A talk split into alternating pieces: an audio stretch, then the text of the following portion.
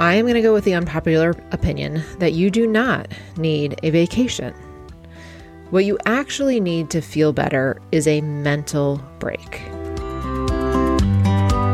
So, if you're new to the podcast, welcome. My name is Meg, and I work as a physician assistant in surgical oncology. I see suffering day in and day out. And it's not only in my patients, it's in my colleagues and my friends. And I just see so much suffering in the world right now. So, this podcast is my small part in putting some love and good energy out into the world. And if you found this podcast today, then I think this message is one that you need to hear. And thank you so much for being here. Are you looking for another great podcast? So, if you're recovering from burnout, you're starting to learn your self worth, you want to negotiate for higher salary and become a financially free PA, a great podcast to tune into is called The PA is In. It's hosted by Tracy Bingaman, who is such a lovely human and has taught me so much as a PA. It's a podcast by PAs for PAs where boundaries reign and common sense is making a comeback. You'll hear from thought leaders in medicine about legislative updates, optimal team practice, and how to heal as a whole person. Be sure to add the PA is in to your queue and tune in to the latest episode. Hey everyone, welcome back. So, today on the podcast, I want to talk about having a really unpopular opinion, which is you don't need a vacation.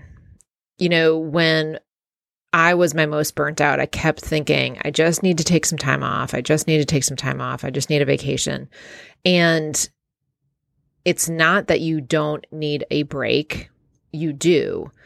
But I think a lot of times what we do is we say, I'm going to go on vacation. So I'm going to take off work and I'm going to pack and I'm going to move my entire family or I'm going to meet up with people and I've got to take a flight and I have to or I have to get in the car and travel. And then you know you have to arrange where you're sleeping and then you have to arrange how you're going to get food. And you're basically just taking one stress and making another stress.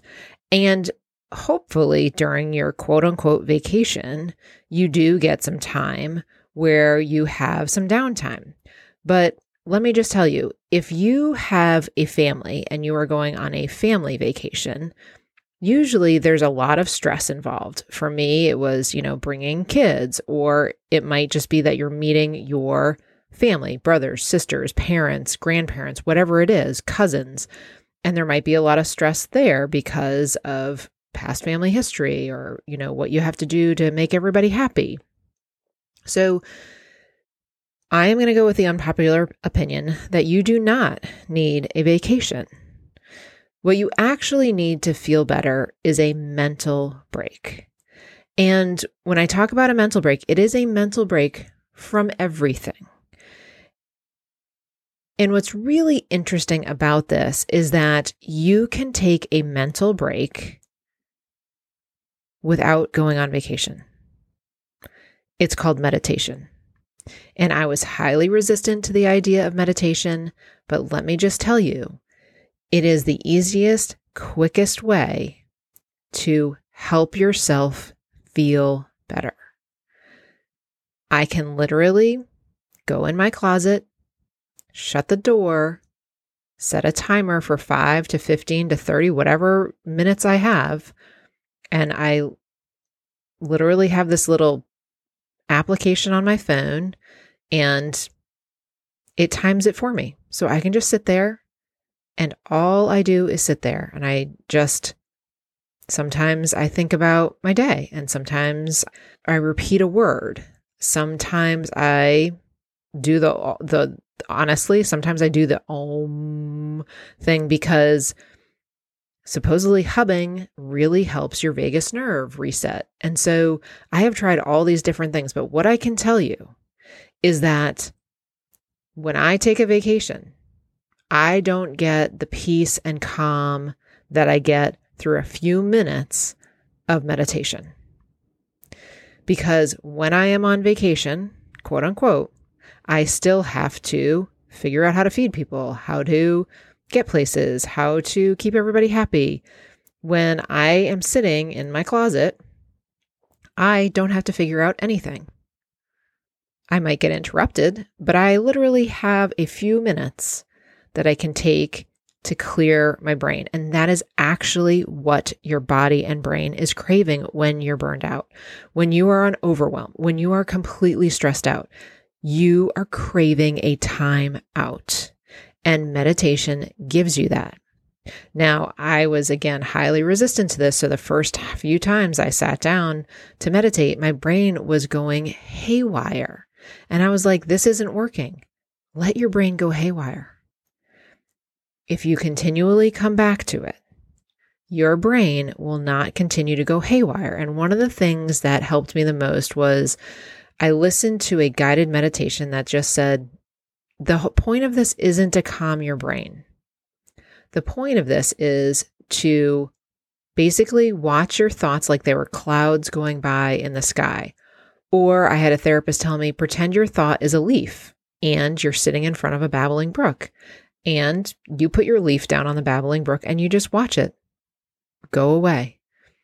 Your point is not to get wrapped up in your thoughts. And what this does for you during the day is it helps you realize that you aren't your thoughts. So during the day, you can handle things a bit better, or you can take a step back from your thoughts. Or for me, it was taking a step back from my self critic, being able to recognize my self critic just came out and I don't want those thoughts anymore. So, guess what? I'm just going to let them pass.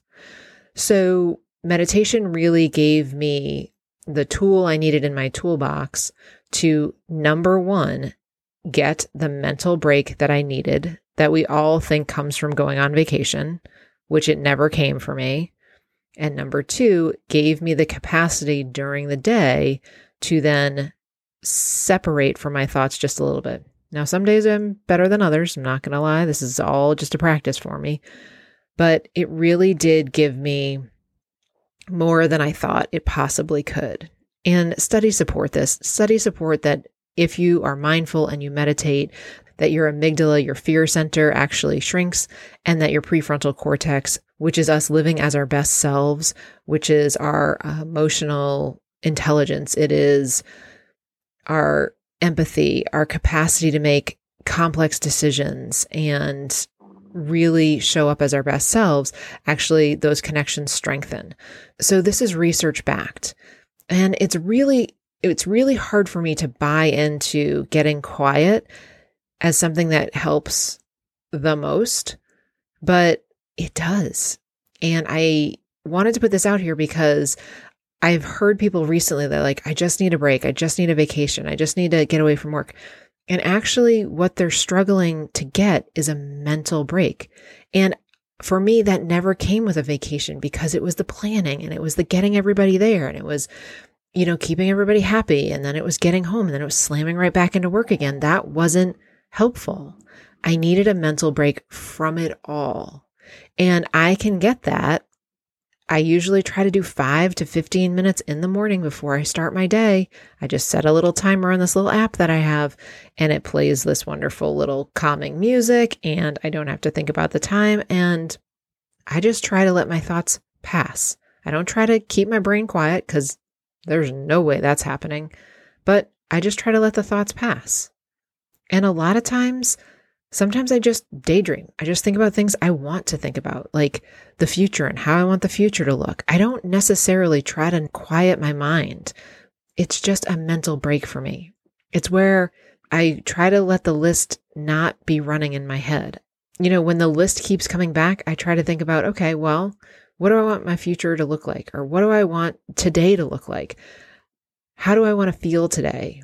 You know, I ask myself all these questions so that it kind of pushes out all of that mental junk or mental garbage or all of those things that are really weighing me down. And I start thinking about things to lighten my load.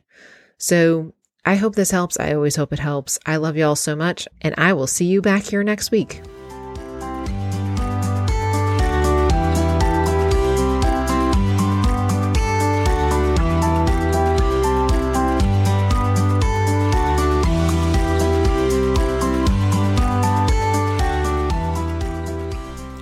You're really enjoying this podcast, head on over to Apple and give me a rating and review. And also click that follow button so that you know when the next podcast comes out. Thank you so much for listening, and I'll see you next time.